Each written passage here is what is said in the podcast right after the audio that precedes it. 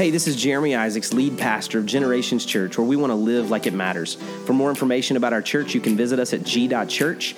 We hope you're encouraged by today's message. Thanks again for listening.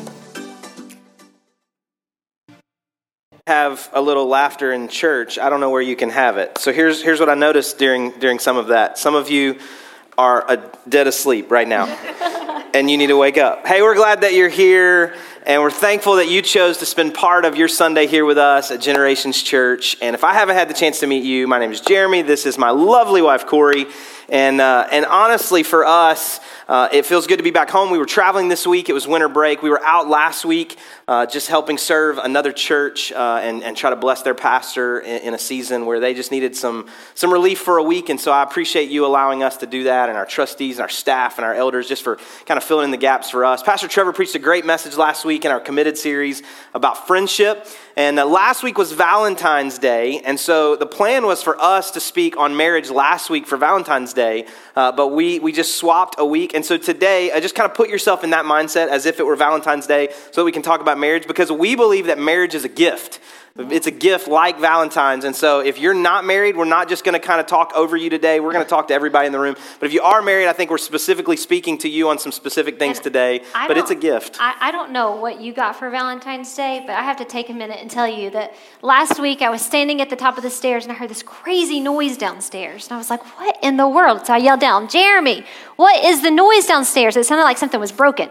He didn't answer. So I finally come to like the, the like banister and lean over, and I'm not kidding when I tell you there was a vacuum that was doing it by itself. It was one of those robot vacuum cleaners Jeremy had gotten me for Valentine's Day. Yeah, I was I so excited. So I walked downstairs. I was like, Are you kidding me? Is this what you got me? And he said, I hope it's not an offensive gift. And I said, offensive? Oh my gosh, I never have to vacuum again. It's the hottest gift I've ever received.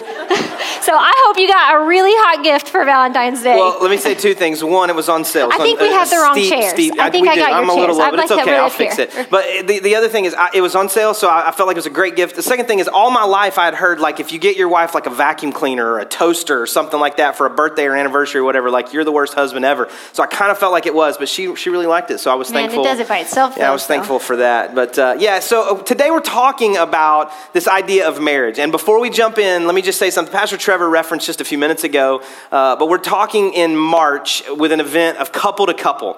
And so if you are engaged or you are married, we want you to be a part of couple to couple. It's one of our favorite events all year long, uh, but it, it does a couple things. One, it gives us the opportunity to really talk about marriage and talk about being a couple uh, in the context of just healthy conversation. Because here's what we know we know that a lot of couples, whether they're married or they're about to be married or they used to be married, but they're trying to reconcile and make it work. Uh, we know that there are a lot of issues. There's a lot of strain. There's a lot of things in culture and in relationships in general that make it difficult to kind of figure out how to do life and navigate life together. And so sometimes what we've learned in, in, in meeting with couples and talking to couples for, for now a long time, a number of years, that there are, there are times when you're at home crying or really wrestling through issues. And so what we try to do is take those issues and put them into a context where you don't have to cry about them. You can laugh about the fact that everybody in your group is going through a lot of the same stuff. Because here's what we believe from 1 Corinthians 10:13. It talks about temptation, but really it recognizes the commonality of temptation and the commonality of struggle.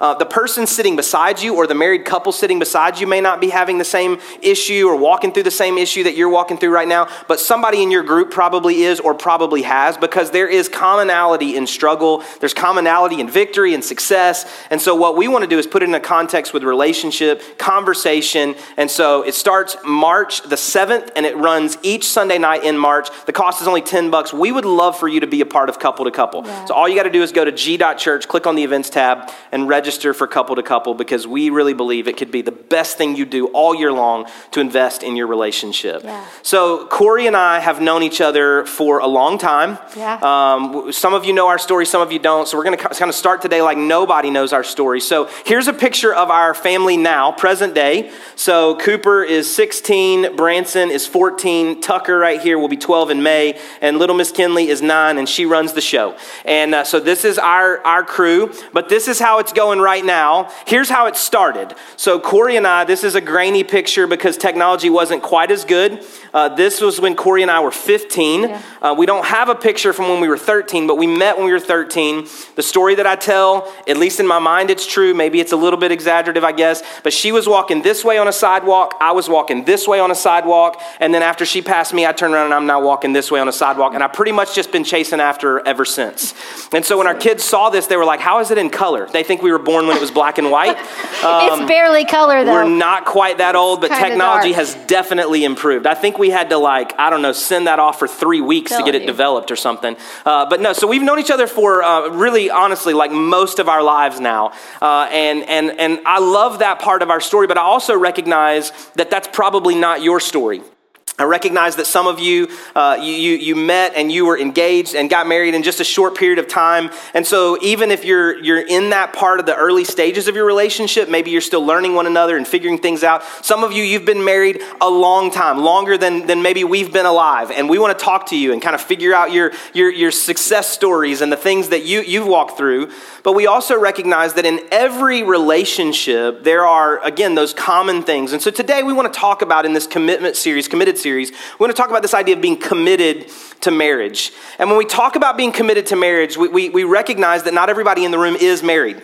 Some of you, you're single. Some of you, you want to be married. Some of you, maybe someday, but you just don't know like what's in the cards for you. So that might not even be something you're pursuing. I think today is relevant for you. Others of you, you've been married, and maybe you're you're now married for a second time, or maybe even beyond that, or maybe you're single now, but you used to be married, so you've walked through some brokenness and hurts and pains. Again, I think today will speak to that for you as well. But when we talk about marriage, we always go to a, a, a really uh, famous passage of Scripture. It's read at a lot of weddings, it's, it's talked about in a lot of uh, premarital counseling sessions and even postmarital counseling sessions. It's Ephesians chapter 5. This is the Apostle Paul speaking here, and he's talking to uh, this, this church in Ephesus, and he's helping them to understand a lot of things in this book of Ephesians, this letter about practical living.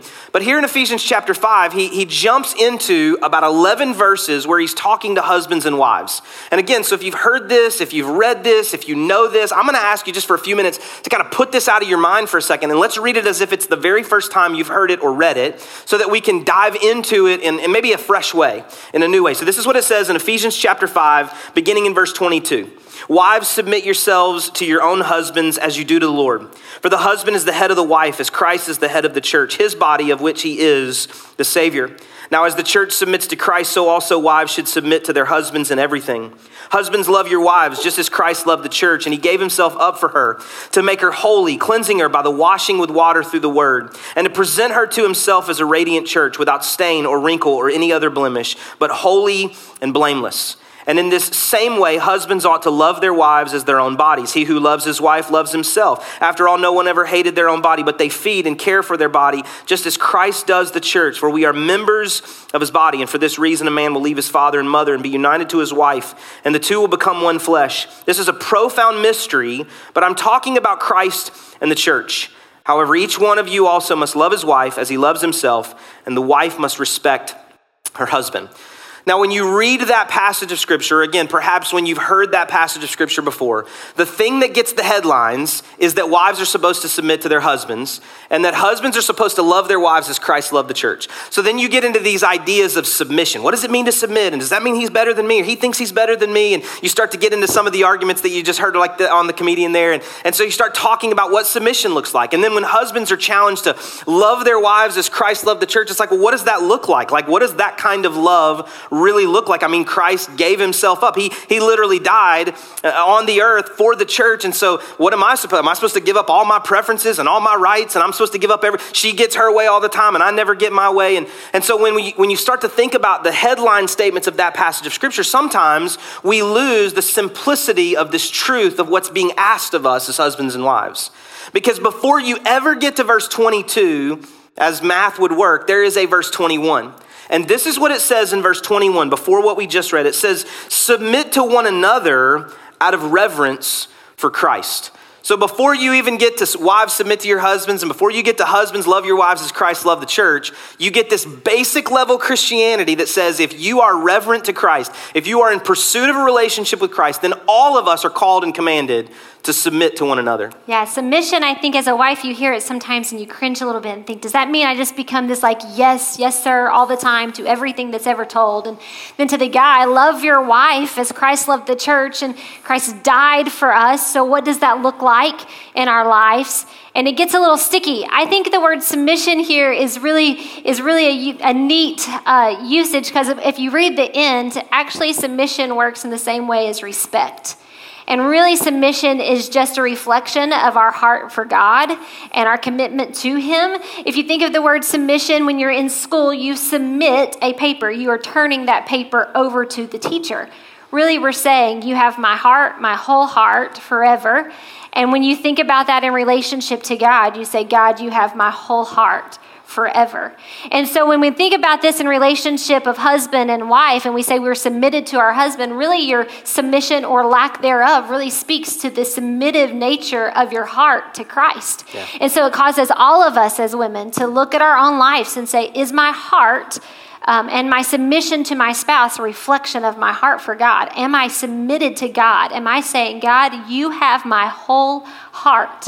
And then when we look at husbands, love your wife as Christ loved the church, what we're really saying is, God, do I love you with everything that I am? Because if you love the Lord, then you recognize that He loves you and you have so much more love to give. And not only are we talking husband and wife, at the beginning of this scripture, it says, Submit yourself to one another out of reverence for Christ. And so we're not just saying, wives, you should be submitted to your husband, and husbands, you should love your wife, but really it's, it's, a, it's an entire submission of our heart for God to everyone we meet. And so it really is saying, how can we serve you? How can we be submitted to you so that you better understand who God is in the world and in our lives? Yeah, and I think so often what happens is, like Corey was saying, like we view submission as less than. We view it that, oh, now we're posturing ourselves in a way that like they're better than us, or we think that they're ahead of us, or we're trying to make. I, I think it's actually something totally different. I think if you would change the word, she, she changed it from what the last verse said, submission and, and respect, perhaps. Maybe if you change the word submission to service.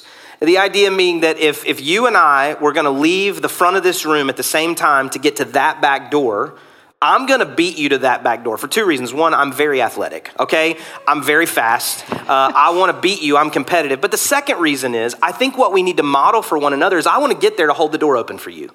I want to try to get to that place to serve you in some way.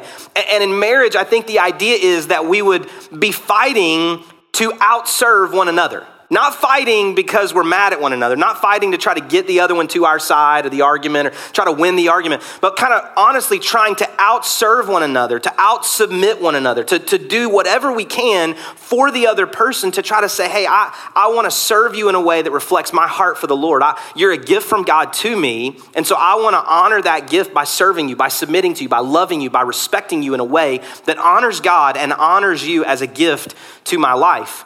And so today, if you would say, Well, I'm not married, maybe, maybe you're single and maybe you desire to be married, or maybe again, you've walked through a season where, where you were married and there were brokenness and hurt and divorce and pain in some way, whether you were the offending party or the offended party, or it was some type of mutual split for a lot of different reasons. Here, here's what I would say to you, and, and this is a challenge for all of us, but it, just speaking to singles in the room or, or those previously married, like maybe you search your heart, and as much as it depends on you, are you the kind of person that can submit?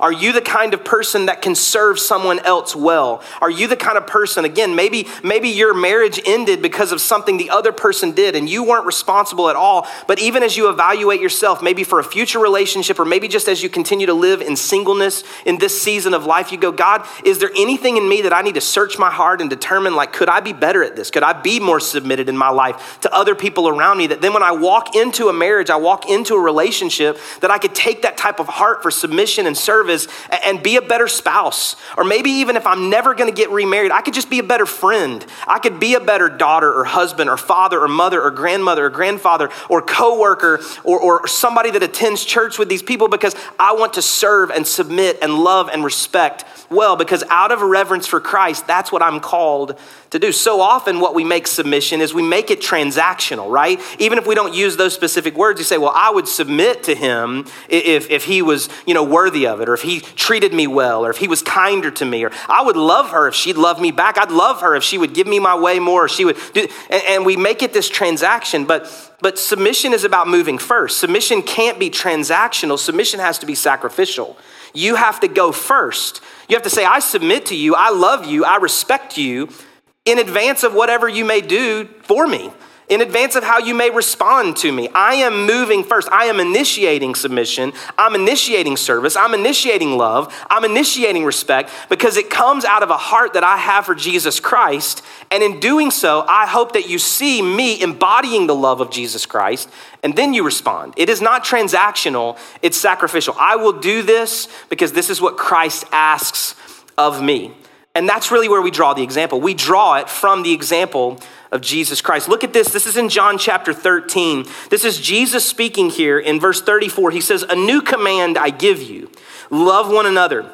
As I have loved you, so you must love one another. By this, everyone will know that you are my disciples if you love one another. Now, this is red words in my Bible, which means Jesus is talking here. So he's giving us this new command, a new command I give to you that you love one another. And he says that people would know that we're his disciples by how we love other people well, maybe this isn't true of you, so I'll indict me. There are times when it's, I, it's easier for me to love people outside of my house than to love people inside of my house. It's easier for me to love people I don't even know and serve people I don't even know well and submit to others I don't even know than sometimes it is for me to do that within the confines of my own house. But I think if we put all this together, Jesus is saying to Jeremy, he's saying to me, as I have loved you, so you must love Corey.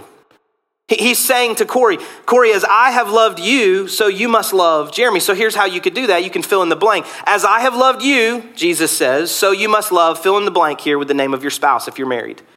And if you're not married in the room, you say, Well, I'm not married. How does this relate to me? Well, then take it into any relationship that you have, or take it in advance of the marriage that you desire and go, Am I the kind of person that can love someone else in the way that Jesus Christ has loved me? Well, how did he love you? He gave himself up for you. He, he forgave you in advance of you asking for forgiveness. He sacrificed himself in, a, in advance of you actually desiring it or, or, or, knowing that you needed it or knowing that you needed to ask for it or doing anything to earn it. He went first. He initiated love even when it might not be reciprocated. And so, am I the kind of person prior to getting married, married, or maybe after getting married and getting hurt, am I the kind of person that can love? Can I love well in the way that Jesus has commanded us to love? And if not, what does that say about my pursuit or my reverence of Christ? He says, They'll know that you're my disciples. They'll know that you're my follower in the way that you love someone else. And so, am I someone that can do that? Well, let's go back to Ephesians chapter 5. What we read just a minute ago is we read that huge chunk of text in Ephesians 5. And at the very end, it says this in verse 32. It says, This is a profound mystery, but I'm talking about Christ and the church. This is a profound mystery. You want to talk about a mystery? The mystery is how do two become one. That, that goes against all the math I ever learned in all of my life. How do two become one? It is a mystery. And the reality is, your marriage is complicated because you're complicated. Yeah. Our marriage is complicated because I'm complicated. Like yesterday, we had a conversation. I didn't even tell you I was going to say this, but yesterday we had a conversation, and it was a conversation where I was complicating things, right? and, and, and it got complicated, and she literally said, I just didn't know it was going to get so complicated. Well, you know why it got complicated? Because I was involved, and I'm complicated. No. And your marriage is complicated because you're complicated. And your future marriage will be complicated because you're complicated. Now is the time, if you are single, to work on you as much as possible so you walk into marriage in the healthiest possible state you possibly can be so that when you present yourself in front of the, the minister and friends and family or the justice of the peace or the cruise ship director or whoever it is, you say, Hey, I'm the best version of me I can possibly be. I've been in pursuit of God to the very best of my ability. I'm still not perfect, but He doesn't ask us for perfection, He only asks us for pursuit. And so I'm in pursuit of Jesus. And as I've been pursuing you, I want you to know that I'm still working on me, God's still working on me, but I give you the best version of me. And so this is a mystery. It's Christ and the church. And so when we talk about Christ and the church, we're talking about this larger story of marriage. Yeah. You know, your marriage tells a much larger story than you probably even realize that it tells. You know, each of us have an, our own individual story, right? If I was sitting with you at coffee, you could tell me about your past and, and all the things that happened there and into your future and what led you to today. Well, I have a story, and most of you, some of you may know it, but I was raised by a single mom. She raised three girls, all on her own. I've never met my biological father, and my adopted father uh, took his own life when I was 10 years old. But my mom did an incredible job at keeping us in church. And so I kind of fell in love with Jesus at like the age of 10. And he captured my heart in a way that I'll probably never be able to like articulate to you. Um, but he captured my heart, and in his great grace and sovereignty, there were couples in our church that demonstrated so well what it looked like to follow Christ, be in pursuit of him, and to love each other well. And so I began to watch couples in my church, and it became a prayer of mine to say, God, I don't know how that all happens and how you get that, but whatever that is, is what I want one day. And so I would watch how my pastor's wife would love her husband husband and how he would serve her. And I would watch my youth pastor and I would watch the people throughout our church that would come to our home. And I would watch youth leaders and, and just couples that would walk in and out because they're, they're, they didn't know it at the time. But their marriage was telling a much larger story than they even realized. Yeah. And so is yours. Your marriage is telling the story to the world of Christ's love for humanity. Out of all of the ways that Jesus could have decided to choose how to show the world that he loved them, he chose marriage. And so it says, Wife, submit to your husband because really Christ is submitted to the church. He loves the church. And he says, Husbands, love your wife. Says, Christ loved the church and gave himself for it because Christ gave himself to the church and his life for us. And so your marriage tells the world just what that love looks like and how much he actually gave and sacrificed for us. And I'm so thankful for the examples that, that people lived in a way that allowed me to see what that could look like. And so for you, you may not realize it, but there is someone watching you there always is someone watching you. There may be a little girl watching upstairs as you serve in children's ministry or youth ministry, or maybe as you open the front door, who maybe doesn't have the same context of family that you have, but she sees you and she wants what you have. Yeah. Or maybe there's a little boy who, who is striving for more in his life and he sees how you love your wife or how you serve the church or how hard you work. And he says, One day, God, I don't know how you get that that, but that's what I want. Because your marriage is telling a bigger story than you even realize, and it's Christ's love for the church and Christ's love for the world, and it is setting an example for the people that are coming behind you. You know, not too long after that grainy picture up there, there was a movie that came out, and I'm about to ruin it for you. If you haven't watched it, that's your fault. And um, the movie was the movie was Sixth Sense. There's a story. Haley Joel Osment and Bruce Willis are in this movie, and and from the beginning, you're trying to figure out the storyline and the plot, and you get all the way to the end, and this, this little boy has been saying, I see dead people. I see dead people. And again, I'm about to ruin it. So if you don't want it to be ruined, honestly, it's your fault, but you can cover up for a second. At the end, we realize that the entire movie, Bruce Willis has been dead. No one else in the movie has talked to him except this young boy. And so at the end of the movie, you actually recognize that there was a different story going on than what you thought the entire time that you were watching it. Well, what Corey just shared is that that's the same reality for your marriage. You think it's about what we're having for dinner. Yeah. You think it's about raising your kids. You think if you're single, it's about finding someone who makes you laugh and that you're attracted to and shares your values and figuring out how to do life together. That's what you think the story is. But according to Ephesians chapter 5, you get to this passage of scripture and you actually recognize that there's a whole different story being told. There's an entirely different thing because there are other people who are watching what God has given to the earth as the picture of His Son Jesus Christ's love for you and for me. And in the current reality of our world, and it's always been true, but I, have only been alive now. And in the current reality of the world, there are a ton of people walking around who are hurting and lost and they feel unlovable and they're trying to figure out how they make it through life. And God has demonstrated his love to those people and to me and to you. And one of the greatest ways that he's done that is through the incredible picture of husbands and wives. It's a totally different story than you thought it was. And so a few days ago, I was standing in a mall, and I was standing next to a young lady. Corey and I were there, and we had other people there at the mall. I was standing next to a young lady that I've known all of her life, literally all of her life.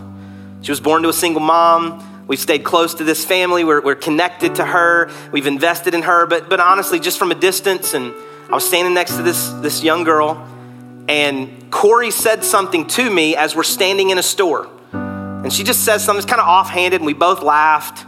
And this young girl looked at me and she said, Wow, I want what you and Corey have. You see the full picture? A young girl raised by a single mom who didn't really know what marriage looked like other than the example that other people had set, unintentionally so, perhaps. She's watched our marriage and she desires something. It's not perfect. It's complicated on some Saturdays, right? It's not perfect. But she says, that, that's what I want. And it doesn't just have to be people outside of your home. You saw the picture earlier of those four kids on that screen with us.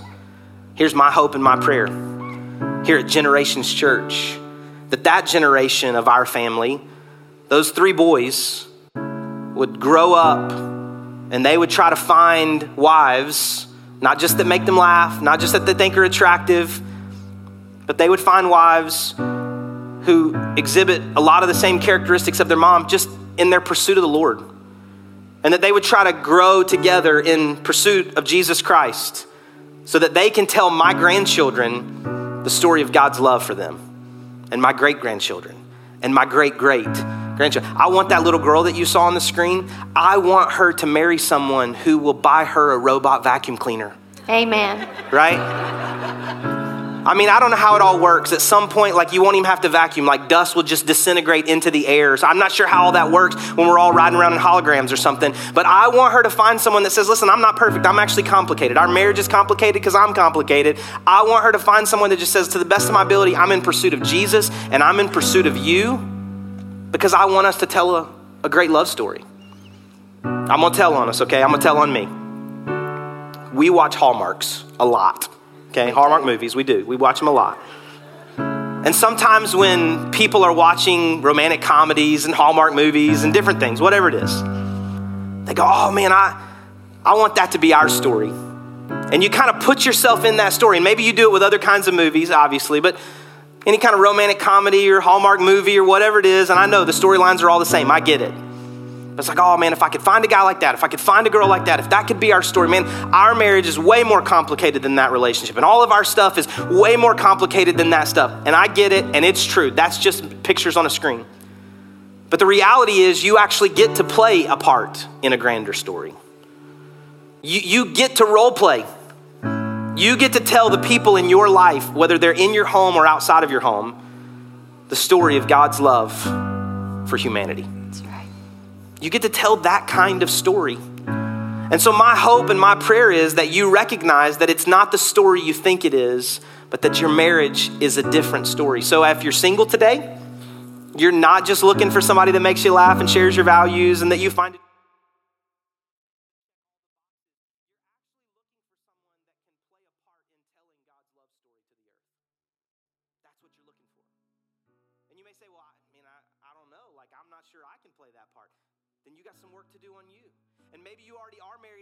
like, there's still some brokenness in us and there's still some mess in us. And what you just heard from Corey is that God redeems things, right. God makes all things new. And so, even if you're in a marriage that seems unhealthy, and even if you're in a marriage where there's brokenness and hurt and pain, God can use those things and He can redeem those things so that you have a story to tell to go, hey, it wasn't perfect. There was a bunch of mess. But God worked those things together to continue to tell His grand love story because He's a God of grace and a God of forgiveness and a God of mercy. So, my hope and my prayer for all of us in the room single, married, previously married, married again, whatever our context of life is, is that we would recognize that if we're committed to marriage, we're committed to something larger than ourselves. So here's, here's the question there's actually two of them today. What story is your marriage telling? What story is your marriage telling to your kids and to your grandkids?